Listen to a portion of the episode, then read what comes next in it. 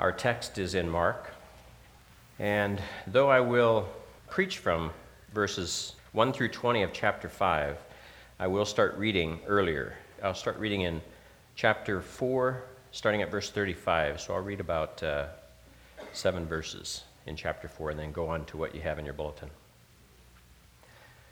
On the same day, when evening had come, he said to them, Let us cross over to the other side. Now, when they had left the multitude, they took him along in the boat as he was, and other little boats were also with him. And a great windstorm arose, and the waves beat into the boat, so that it was already filling. But he was in the stern, asleep on a pillow, and they awoke him and said to him, Teacher, do you not care that we are perishing? Then he arose and rebuked the wind and said to the sea, Peace, be still. And the wind ceased, and there was a great calm. But he said to them, Why are you so fearful? How is it that you have no faith? And they feared exceedingly, and said to one another, Who can this be that even the wind and the sea obey him? Then they came to the other side of the sea, to the country of the Gadarenes. And when he had come out of the boat, immediately there met him out of the tombs a man with an unclean spirit, who had his dwelling among the tombs. And no one could bind him, not even with chains because he had often been bound with shackles and chains, and the chains had been pulled apart by him, and the shackles broken in pieces, neither could anyone tame him. And always, night and day, he was in the mountains and in the tombs, crying out and cutting himself with stones. When he saw Jesus from afar, he ran and worshipped him. And he cried out with a loud voice and said, What have I to do with you, Jesus, Son of the Most High God? I implore you by God that you do not torment me. For he said to him, Come out of the man, unclean spirit. Then he asked him, What is your name? And he answered, saying, My name is Legion, for we are many. Also, he begged him earnestly that he would not send them out of the country. Now, a large herd of swine was feeding there near the mountains. So all the demons begged him, saying, Send us to the swine, that we may enter them. And at once Jesus gave them permission. Then the unclean spirits went out and entered the swine. There were about 2,000. And the herd ran violently down the steep place into the sea and drowned in the sea. So those who fed the swine fled, and they told it in the city and in the country, and they went out to see what it was that had happened. Then they came to Jesus and saw the one who had been demon possessed and had the legion sitting and clothed and in his right mind, and they were afraid. And those who saw it told them how it happened to him who had been demon possessed, and about the swine. Then they began to plead with him to depart from their region. And when he got into the boat, he who had been demon possessed begged him that he might be with him. However, Jesus did not permit him, but said to him, Go home to your friends and tell them what great things the Lord has done for you, and how he had, has had compassion on you. And he departed and began to proclaim in Decapolis all that Jesus had done for him, and all marveled. Let's pray. Father, we thank you for your word, and we thank you for the truth of your word. We pray, Lord, that you would open our ears and that your Holy Spirit would guide us in understanding what it is that you are teaching them and what it is that you are teaching us. We thank you now, this day, for all of your blessings. In Christ's name, amen. The reason I adjusted what I was going to read and started in Mark 4 to cover Christ's leaving and arriving was that these two are tied together in a very, very uh, meaningful way, and it sets the context for what then happens with this demoniac so the context is this that just hours before, and probably not that long before they arrived here on shore and the demoniac, the demoniac is right there waiting for them, Jesus had performed that miracle. He had been sleeping in the stern of the boat. This had begun hours earlier uh, over near Capernaum, where he had stepped into the boat. And that's why when we read, it says, now, when they had left the multitude, they took him along in the boat as he was. What it means is that it's still continuing from the prior day whenever he'd been preaching to the people and he had asked them to put him in the boat and set him out from shore because the people were so many that they were crowding around him. And this gave the opportunity for him to keep some distance from them and yet be able to preach to them all. He never left that boat. They then all went in this little entourage and they arrive on this shore. So that's the context. So, what is the context? What do we learn from that? What is it that we learn when he calms the storm? That Jesus has all authority over this creation, this physical realm that we live in. That they say, Who is this that the wind and the waves obey him? And so he calmed the storm. He exerted his authority uh, uh, divinely over this world. And then, when he arrives here, the first thing he does is exert that same authority over this man in the spiritual realm. So he's demonstrated that he has all authority on earth and in heaven in the physical and the spiritual realms. He is God. And then there is two things concerning the text that I just read, especially 1 through 20, that I want you to recall. Uh, there were two themes kind of throughout. The first is fear, and it begins on the boat when his disciples are frightened from the storm, he calms the storm, and then it says, and they feared exceedingly. So, this, far from calming them, actually accented their fear. They suddenly realized that they don't know anything about Jesus. Now, they'd seen all these miracles that he'd performed, or some miracles anyway, thus far early in his ministry that he'd performed on people, but then they see him calm a storm by speaking to it. And so they are scared to death of him. Then we arrive here, and this demoniac, and actually uh, Matthew will tell us that there were two, these demoniacs are running down to greet the boat. They are naked. At least the one is. Uh, we learn that in one of the other parallel texts. This is probably disconcerting, to say the least, to these people that are arriving by boat. They scream at the top of their lungs. So these men, or at least this one, is screaming at the top of his lungs as he gets down there. And so this again is fearful. But what we then learn is that it's actually the demons that are afraid. Then the people are afraid. There's a lot of fear throughout this whole story. The only one that is not f- afraid, I'm going to get this fly. The only one that is not afraid is Jesus himself. Everybody else in the story is afraid. The disciples that arrived with him, the, the de- uh, demons that are in this demoniac, the people that come, the swineherders that lose, everybody's afraid. And then, too, it might be rather invisible to you, but there also are a series of requests that are made in our text. And so the demons had asked to be released to go into the swine. They pleaded with Jesus not to send them into the pit or out of the country. The people then asked Jesus to leave, and then the demoniac asks uh, Jesus to take him with. So there are all these requests that are being made of Jesus. Now, I'd like to structure the sermon in, in five scenes. And they actually each start with the letter C, so it's scenes starting with a C. First, the first scene is the crazy man that comes after them. The second scene are the concerned demons, the demons concerned for their own safety, not for anybody else's. And then third, the crazy pigs. And then fourth, the concerned citizens that come from the town. And then lastly, the changed man. So we'll walk through these five scenes. First, Mark describes this crazy man, and I'm only using that euphemistically. I'm only using crazy in that sense that we would all think of someone like that who's yelling naked at the top of their lungs. Uh, it, I'm, not, I'm not pronouncing some medical definition of craziness here. Uh, I think we'd all agree that in common vocabulary, this man would be perceived as crazy. Now, starting in verse 3, this man lived among the tombs, had his dwelling place among the tombs. No one could bind him, not even with chains, because he had often been bound with shackles and chains, and the chains had been pulled apart by him and the shackles broken in pieces, neither could anyone tame him.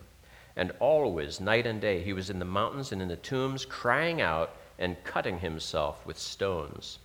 And so here he is, naked, crazed, and experiencing this self mutilation that is all too common with people who are unbalanced like this. Luke said he was naked. Matthew described him as exceedingly fierce, so fierce that no one would come that way, past these two crazed demoniacs that lived up here in the tombs. Now, as you read this, it is difficult. Now, pronouns and the uh, singularity versus plurality of pronouns uh, can always be a challenge to us, although pronouns are handy. Have you ever tried to read something where people are always differentiated and no pronouns are used? It gets really tedious. Always have to, uh, having to say people's proper name or attribution to them. And so instead, we all say I, me, we, they. It's a very, very convenient thing we have in language. But it can lead to problems in trying to parse a text and in understanding who exactly is speaking or being spoken of. So we need to consider that as we read this text and as we read the parallel texts, because many commentators assume that both of these demoniacs were healed. And I myself don't see it. I don't know if in the Greek it requires it, but I don't see it based on my uh, understanding of the English and just doing some research. And I tried to study the Greek, and I learned Greek 30 years ago, and I've apparently forgotten a lot since then. So I don't know uh, that both were healed, but we know that at least the one was. It's my belief that only one actually came to be healed, the other one probably fled. So, the demoniac was physically uncontrollable, and he would repeatedly break out of his bonds, but his spiritual bondage was complete. It was the demons that drove him into the wilderness. That's how Luke puts it. In Luke 8, 8:29 we read this. He broke the bonds and was driven by the demon into the wilderness. We'll also hear the demon referred to as demon or demons. And I believe at points also one demon speaks for all of them. And, he and he uses the uh, personal pronoun I. So the demons had driven him into the wilderness, or the demon, and it was the demons that chose to seize him. In, in, again in Luke 29, for he had commanded the unclean spirit to come out of the man, for it had often seized him, and he was kept under guard, bound with chains and shackles, and he broke the bonds and was driven by the demon into the wilderness. So this man could break physical bonds, but he could not break spiritual bonds. He was in those to that demon. So that, that's the first part, the crazy man. And now I'd like to talk about the concerned demons. So now we already know, and we read this, that the, that the uh, demon, demoniac, actually both in Matthew, had ran when they saw the boats coming. They were running up to them. Now, this is how it's put in Mark.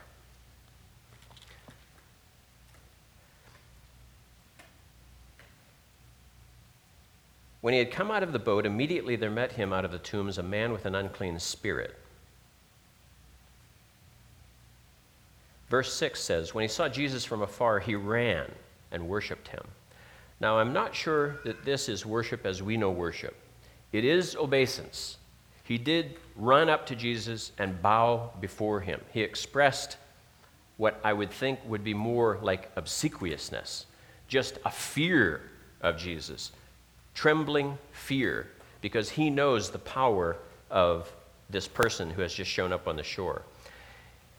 He started running at them from a distance. He comes up to them. I don't know if he recognized Jesus immediately or rather whether it's as he gets to them, but the demoniac calls out in verse 7 What have I to do with you, Jesus, Son of the Most High God? I implore you by God that you do not torment me. What do I have to do with you, Jesus, Son of the Most High God. Now, would the demoniac know that? Would that man, who's not even in his right mind, know this is Jesus, Son of the Most High God? Jesus has had his disciples with him for weeks or months. Do they know to call him this? Not yet. So, this is not the demoniac speaking, it's not the man speaking. It is the demon that is within him. He recognizes who Jesus is. So, how could the demoniac have known this? He couldn't have. How did the demons know this? We don't know. They're not omniscient like God. They don't know all things. They're finite creatures just like we are. So, how could they know this? I believe they know the scriptures better than we do. They perhaps know, have firsthand experience through uh, having been in heaven, having been created pure, what happened. So, though, though they are created like us, they are created very different from us, right? We believe that there were only a certain number of angels created at creation. They're part of the creation. God created them as sentient beings. Yet a bunch fell. Yet they've been around a long time, and so they know what's going on. And this one, this spokesman for Legion, is aware of who Christ is Son of the Most High God. Now, when I research a text, it is always, always interesting to do the Google searches because there are so many people that uh, do not do proper justice to this text. I found several Episcopals that spoke to this, and they almost all, to a person, called it mental illness. This is just a mentally ill person. It's what they called it 2,000 years ago demon possession, but we now know it as mental illness. Well, tell me, Episcopal pastor, how did this mentally ill person know that this was Jesus, Son of the Most High God? That information is not in our physical realm. That is in the spiritual realm. And so these Episcopals that call themselves Christians really are crazy people, I think. They just don't know anything about the Word of God, nor do they care to find out. Their exegesis is horrible, and their eisegesis is worse. So don't go out to Google looking for value in these things, but you can find humor in them. And frankly, prayer concerns in them because you feel for the people that are sitting in the congregation of such people that espouse such garbage. Now, let me read to you uh, what occurred here just a couple chapters ago in Capernaum. Mark 1, and I'll read from verses 21 to 28. Mark just hits the ground running with the stories in the gospel. Uh, very, very uh, concise. What's funny, though, is he gives the longest description of the demoniac. His is much longer, much more detailed than Matthew's. It is the longest of the stories in all of the Gospel of Mark. So Mark gave us a lot of detail concerning this, and this is what he wrote about concerning Capernaum. Then they went into Capernaum, and immediately on the Sabbath he entered the synagogue, Jesus, and taught. And they were astonished at his teaching, for he taught them as one having authority and not as the scribes. Now there was a man in their synagogue with an unclean spirit, and he cried out, saying, Let us alone. What have we to do with you, Jesus of Nazareth? Did you come to destroy us? I know who you are, the Holy One of God. But Jesus rebuked him, saying, Be quiet and come out of him. And when the unclean spirit had convulsed him and cried out with a loud voice, he came out of him. Then they were all amazed, so that they questioned among themselves, saying, What is this? What new doctrine is this? For with authority he commands even the unclean spirits, and they obey him. And his fame immediately spread throughout all the region around Galilee. So this had already occurred. I don't know exactly how much uh, time before this, but it was fairly recently, it would seem. And this demon also recognized Jesus as being the Holy One of God. Now, here in our text, Jesus asks the demon's name. He had already said, Come out of the man, unclean spirit. And then he said, What is your name? And he said, My name is Legion, for we are many. And then he begs not to be sent out of the country. Now, Luke and Matthew both expand on the demon's knowledge of where he is fearful to go. Luke mentions specifically an abyss, that the demons are pleading not to be sent to the abyss. And Matthew says that the demons say, Are you here to banish us before the time? In other words, the time, the appointed time. So the demons know their days are numbered, they know their time is allotted to them. And yet they have a destiny to fulfill, and they're seeking to fulfill it. Now, it is, I believe, torment for these demons to be in the presence of Christ. Yet it was the demons that forced the man to run down the hill to Christ. So they are reluctantly commanded to appear before him. And they are, that's why it's not worship. I mean, it, it, they're not there to, to want to be next to him. They're there because they have to be. They've been summoned. They are under authority, and Christ is exercising that authority. They've been brought immediately to his presence. They plead to be allowed to go torment others, right? Isn't that what they'll do? They're tormentors. That's what demons are. And they, they are tormented by being in the presence of Christ, and yet they plead with him to be allowed to go free to escape his presence to torment others. And he agrees. They ask a request, and he agrees. And we're not yet talking about the crazy pigs, that comes next. So, Jesus has granted their request, he's going to give in to it. And I say give in to it, but uh, it did not appear that he needed much convincing to do what it is the demons requested. So in verse 12, let me read this. So all the demons begged him, saying, Send us to the swine that we may enter them. Now, this is the first time we've seen that all the demons are united in this, and they appear to be trying to speak through this man at this moment. Prior to that, when the, the demon is speaking, there appears to be a spokesman speaking for them but it's like as if they, they can't stay quiet anymore. And there are more of them that want to speak through this man. So I don't know at this point that we aren't hearing this one man speaking multiple people's pleadings to be uh, escape into the swine. Now, a large herd of swine was feeding there near the mountains, so all the demons begged him, saying, Send us to the swine that we may enter them. And what does Jesus do? He says, Go.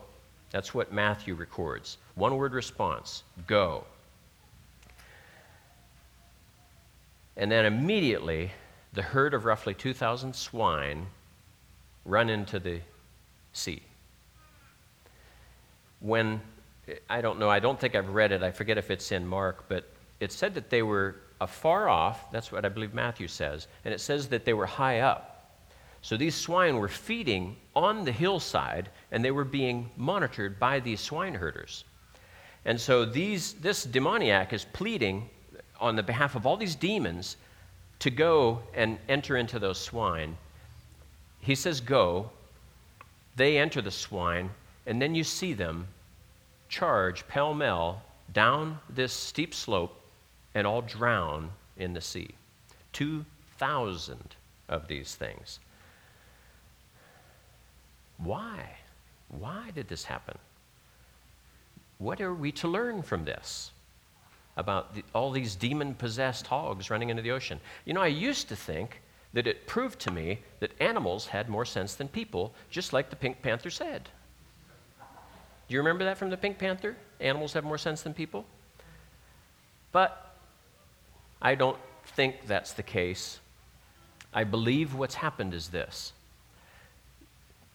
the whole goal of demons is to torment. And yet, just as with Job, when Satan is not free to take his life, and even initially he appeared to be not even free to personally torment Job, God then gives him authority. And he can torment Job in body, and he does. Yet, it would appear that God has placed limits on what demons can and cannot do with their human hosts. And so here, what the demons could not do with their human host, they could do with their animal host. And that is just destroy them. It's what they do, it's what they live to do. And so they did it immediately. They couldn't even wait a few minutes. Why did they want to escape into the swine in the first place? I would think it's to be protected from Christ, to be away from Him, and to have the opportunity to escape further from his presence. But yet they pled with him not to send them out of the country. So for some reason, they want to remain nearby. They fear going farther, apparently, than what they're comfortable doing. He allows them to go into the swine, but the first thing the swine do is run headlong into the ocean and die. So now they're not going to live in those swine. They're no longer a living being. But yet I believe they could not resist it. It's what they do. They wanted to destroy the living being that they inhabited. And Jesus essentially had given them permission to do that. If he hadn't, it wouldn't have happened. And so he had done this. Why did Jesus allow them to go? Why did they destroy themselves immediately? Did the swine do this or did the demons choose it? Where did the demon horde go when the swine died? They didn't want to leave the country. Jesus had not restricted them. Where do you think they went? Do you think it's a coincidence that the people show up the next day to ask Jesus to leave their territory? These demons want hosts, and they probably found some willing hosts once they were removed from the demoniac, once they were removed from the swine. Of course, we don't know this. This is all conjecture. But yet we have to ask ourselves, why? We, not, we might not know the answer. We might not ever know the answer. I, I'm not sure that the scripture tells us the answer to this question. But we do know something, and we ought not forget it. They are under the express authority of Christ. There is no competition. Christ does not compete with Satan for rule over anything on this earth. He never did. He never did. When he conquered death through the cross, he conquered it on our behalf. It wasn't for his own sake. We must remember that. There are many Christians, I think, that are confused on that.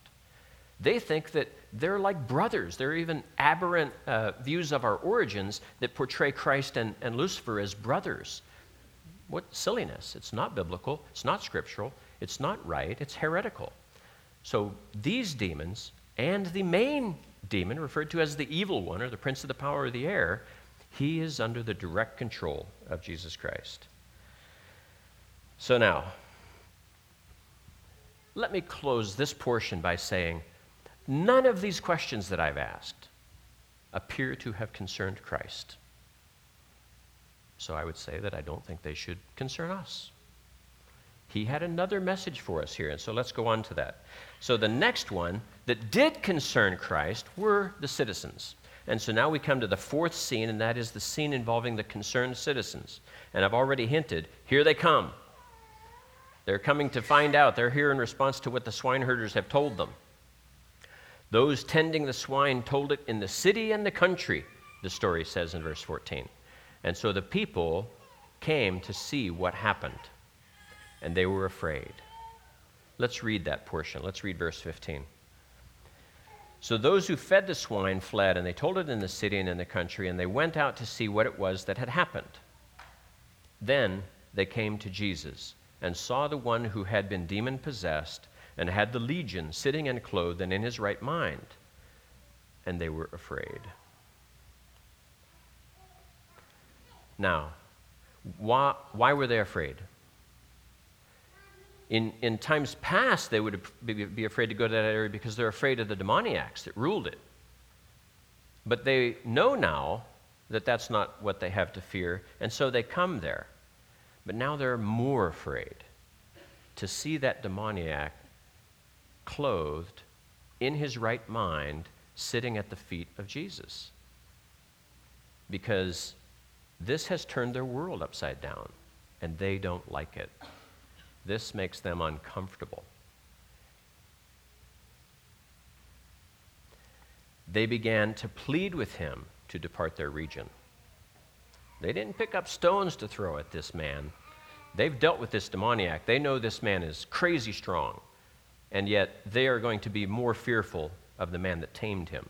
And so they began to plead with him to depart from their region.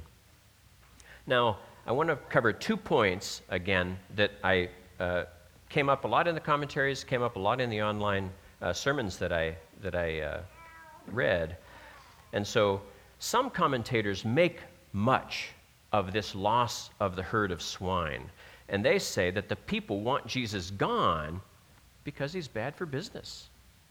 He's wreaking havoc on their financial world. Now, the loss of 2,000 pigs is probably a huge financial hit. Whomever sits with Gil after this at lunch should ask him about that.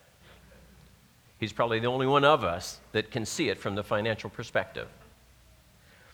But so I don't see, though, that concern expressed in the text.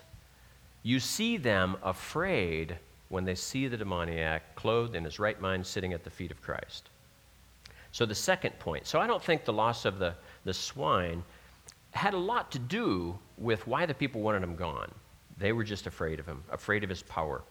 So, the second point some commentators also criticize and feel that these people are getting their rightful due in having mistreated the demoniac.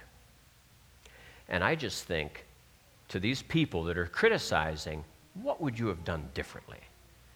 Are you telling me you'd have invited that demoniac into your home, maybe given him a meal, introduced them to your children? No, no. We don't do that with naked people screaming and running around the hillside. We just don't do that. And I think we have every right not to do that. So the, these commentators, these liberals, aren't going to guilt me into thinking that I need to invite these crazy people into my home. But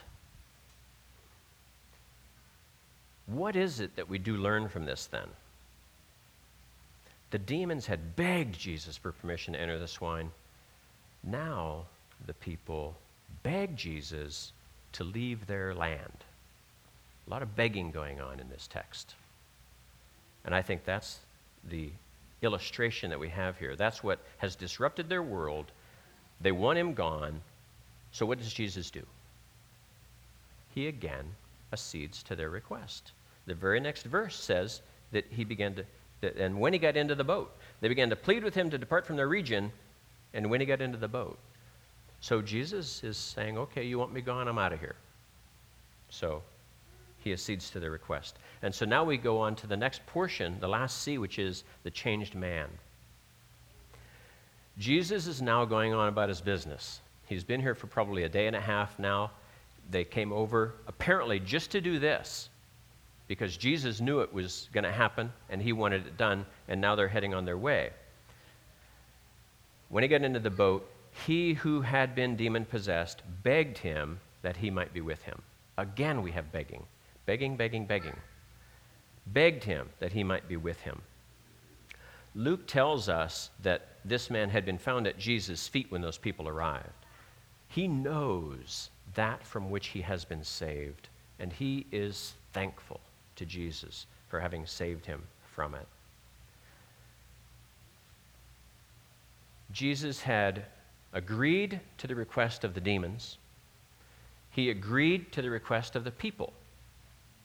But does he agree here? No, he doesn't agree here.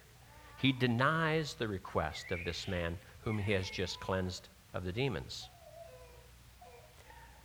However, Jesus did not permit him, but said to him, Go home to your friends and tell them what great things the Lord has done for you and how he has had compassion on you.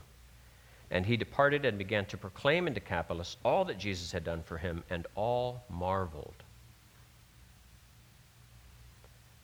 He told him to return to his friends. Now, do you think that at this point this man had any friends left? I doubt it. He had burned those bridges years earlier. But Jesus was telling him, return to your former life before all of this evil took control of it and tell them what's happened. And so this man does return to his friends. He returns to his hometown. He covers all of Decapolis. It's, a, it's an entire region of the, of the uh, portion of the country that is between Sea of Galilee and the Dead Sea and off to the east. He's told all of them, and they marvel.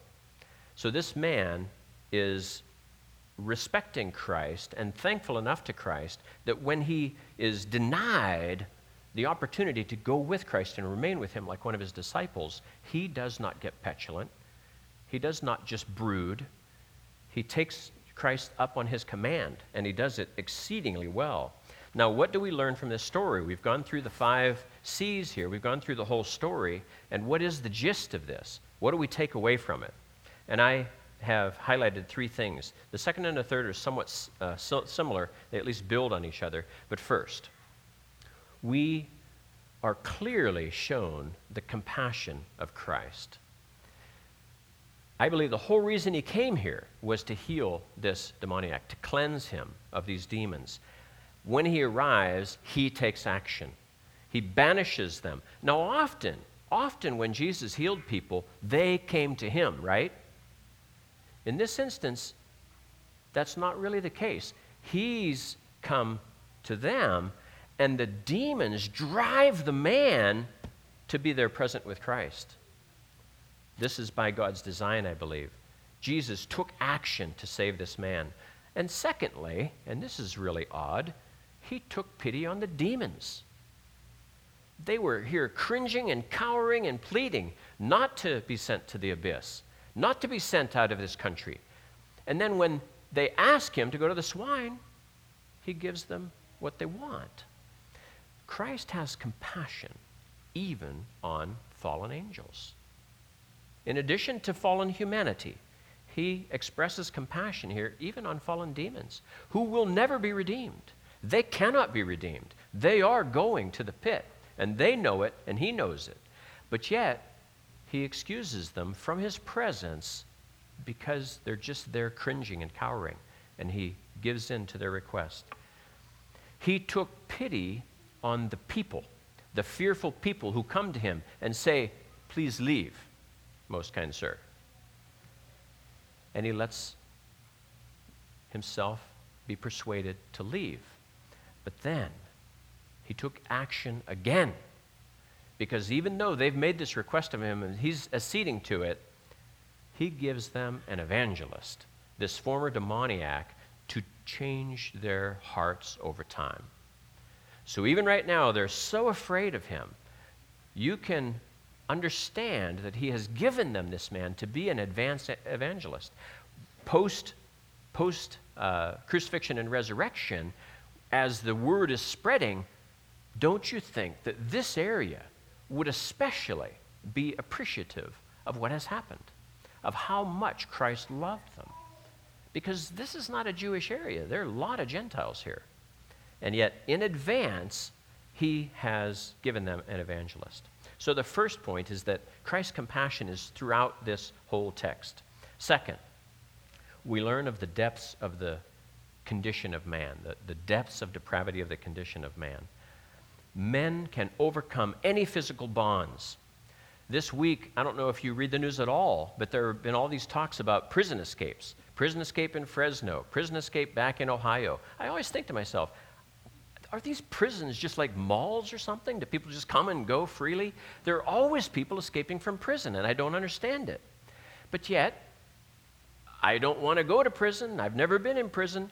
I don't know how they find it so easy to get out myself. And frankly, if you're a prisoner, I think that you'd like to be a prisoner in Ohio, because this week there were three escapes in Ohio. so apparently they have very porous prisons in Ohio. But men can escape the oppression and the imprisonment, the incarceration that other men bring upon them. But there is absolutely no escape to the spiritual bondage that we are all in as a side effect of the fall. None of us can escape that apart from God's intervening. Men in bondage to or under the influence of sin isolate themselves. Now, this man, it says that the demons drove him into the tombs area, drove him into isolation. But he would have sought that anyway because of his ostr- being ostracized from society. Proverbs 18:1 says a man who isolates himself seeks his own desire. He rages against all wise judgment. And that's exactly what that man was doing in this desolate area. But how does the story end? He is an evangelist visiting every city and town and uh, the countryside of Decapolis, an area consisting of probably 150 or 200 square miles or more, maybe a lot more. I don't know how big that area was. But not only is he not seeking to just be by himself off in this wilderness of tombs, but now he's God's evangelist, out preaching and influencing wherever uh, his legs will carry him in obedience to Christ's direction. And so the third one is along these same lines. And let me read to you. Everybody should be very familiar with this text. Paul wrote to Timothy, and in 2 Timothy 2:24 he wrote this: "A servant of the Lord must not quarrel, but be gentle to all, able to teach, patient, in humility correcting those who are in opposition, if God perhaps will grant them repentance, so that they may know the truth, and that they may come to their senses and escape the snare of the devil, having been taken captive by him to do his will. The story of the Gadarene demoniac is the story of salvation for everybody. Everybody who is saved experiences what this Gadarene demoniac experiences. We may identify more with the people, the townspeople, going out there to ask this man to leave, curious about what has happened, yes, but fearful when we see that this tremendous miracle has occurred and want him to leave. And yet, we are more like the demoniac. We are caught up in sin and need to be freed from them. The townspeople are more like the demoniac, caught up in sin and needing to be freed from them. They think they're as different from that demoniac as night and day, but they're not. That is the moral of this story. We're talking about salvation from the bondage of sin, and they're all in it the demoniac as well as the people of the city that come to ask Jesus to leave. Jesus comes unbidden to those who have been cut off from his grace. And he breaks the bonds of the evil one to whom we are enslaved through our own sinful nature and by preference, because we would prefer to go with Satan into sin than with God into heaven, given our druthers, because we don't want to be with God in our fallen state. But so he breaks those bonds frees us up to follow him, to sit at his feet, clothed and in our right minds. The people that asked Jesus to leave were in bondage to evil no less than the demoniac, and they had far more in common with him than they ever realized.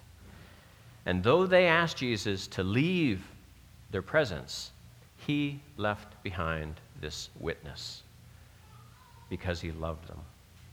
So we who are saved are witnesses, just as this former demoniac are, to the grace of God at work in our lives. And we are beholden to God through thankfulness and through the mission that we all share. It's not just the apostles and the disciples that were charged with sharing their faith, we all are. And so we all must reach out to the lost, whether they are the demoniacs or whether they are the people of the city. We reach out to them with the love of Christ. Let's pray. Father, we thank you. We thank you for your word. We thank you for this example of how your power is absolutely necessary to escape spiritual bondage. We may deceive ourselves into thinking that we can escape it at any point in time. But even we Christians who are caught up in sin know that we are powerless against sin, against Satan, against the pull of the flesh.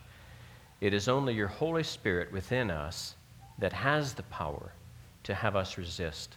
So, Lord, we pray that for the fallen and the lost, and for us, the saved, we pray, Lord, that you would break the bondage of sin and the power of this depravity of evil that can so corrupt a society and tear it down.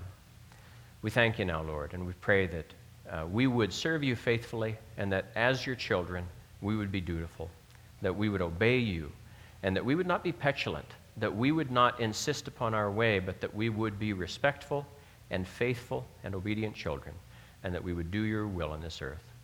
We thank you now for this opportunity to do just that in the week ahead, in Christ's name, and for his sake. Amen.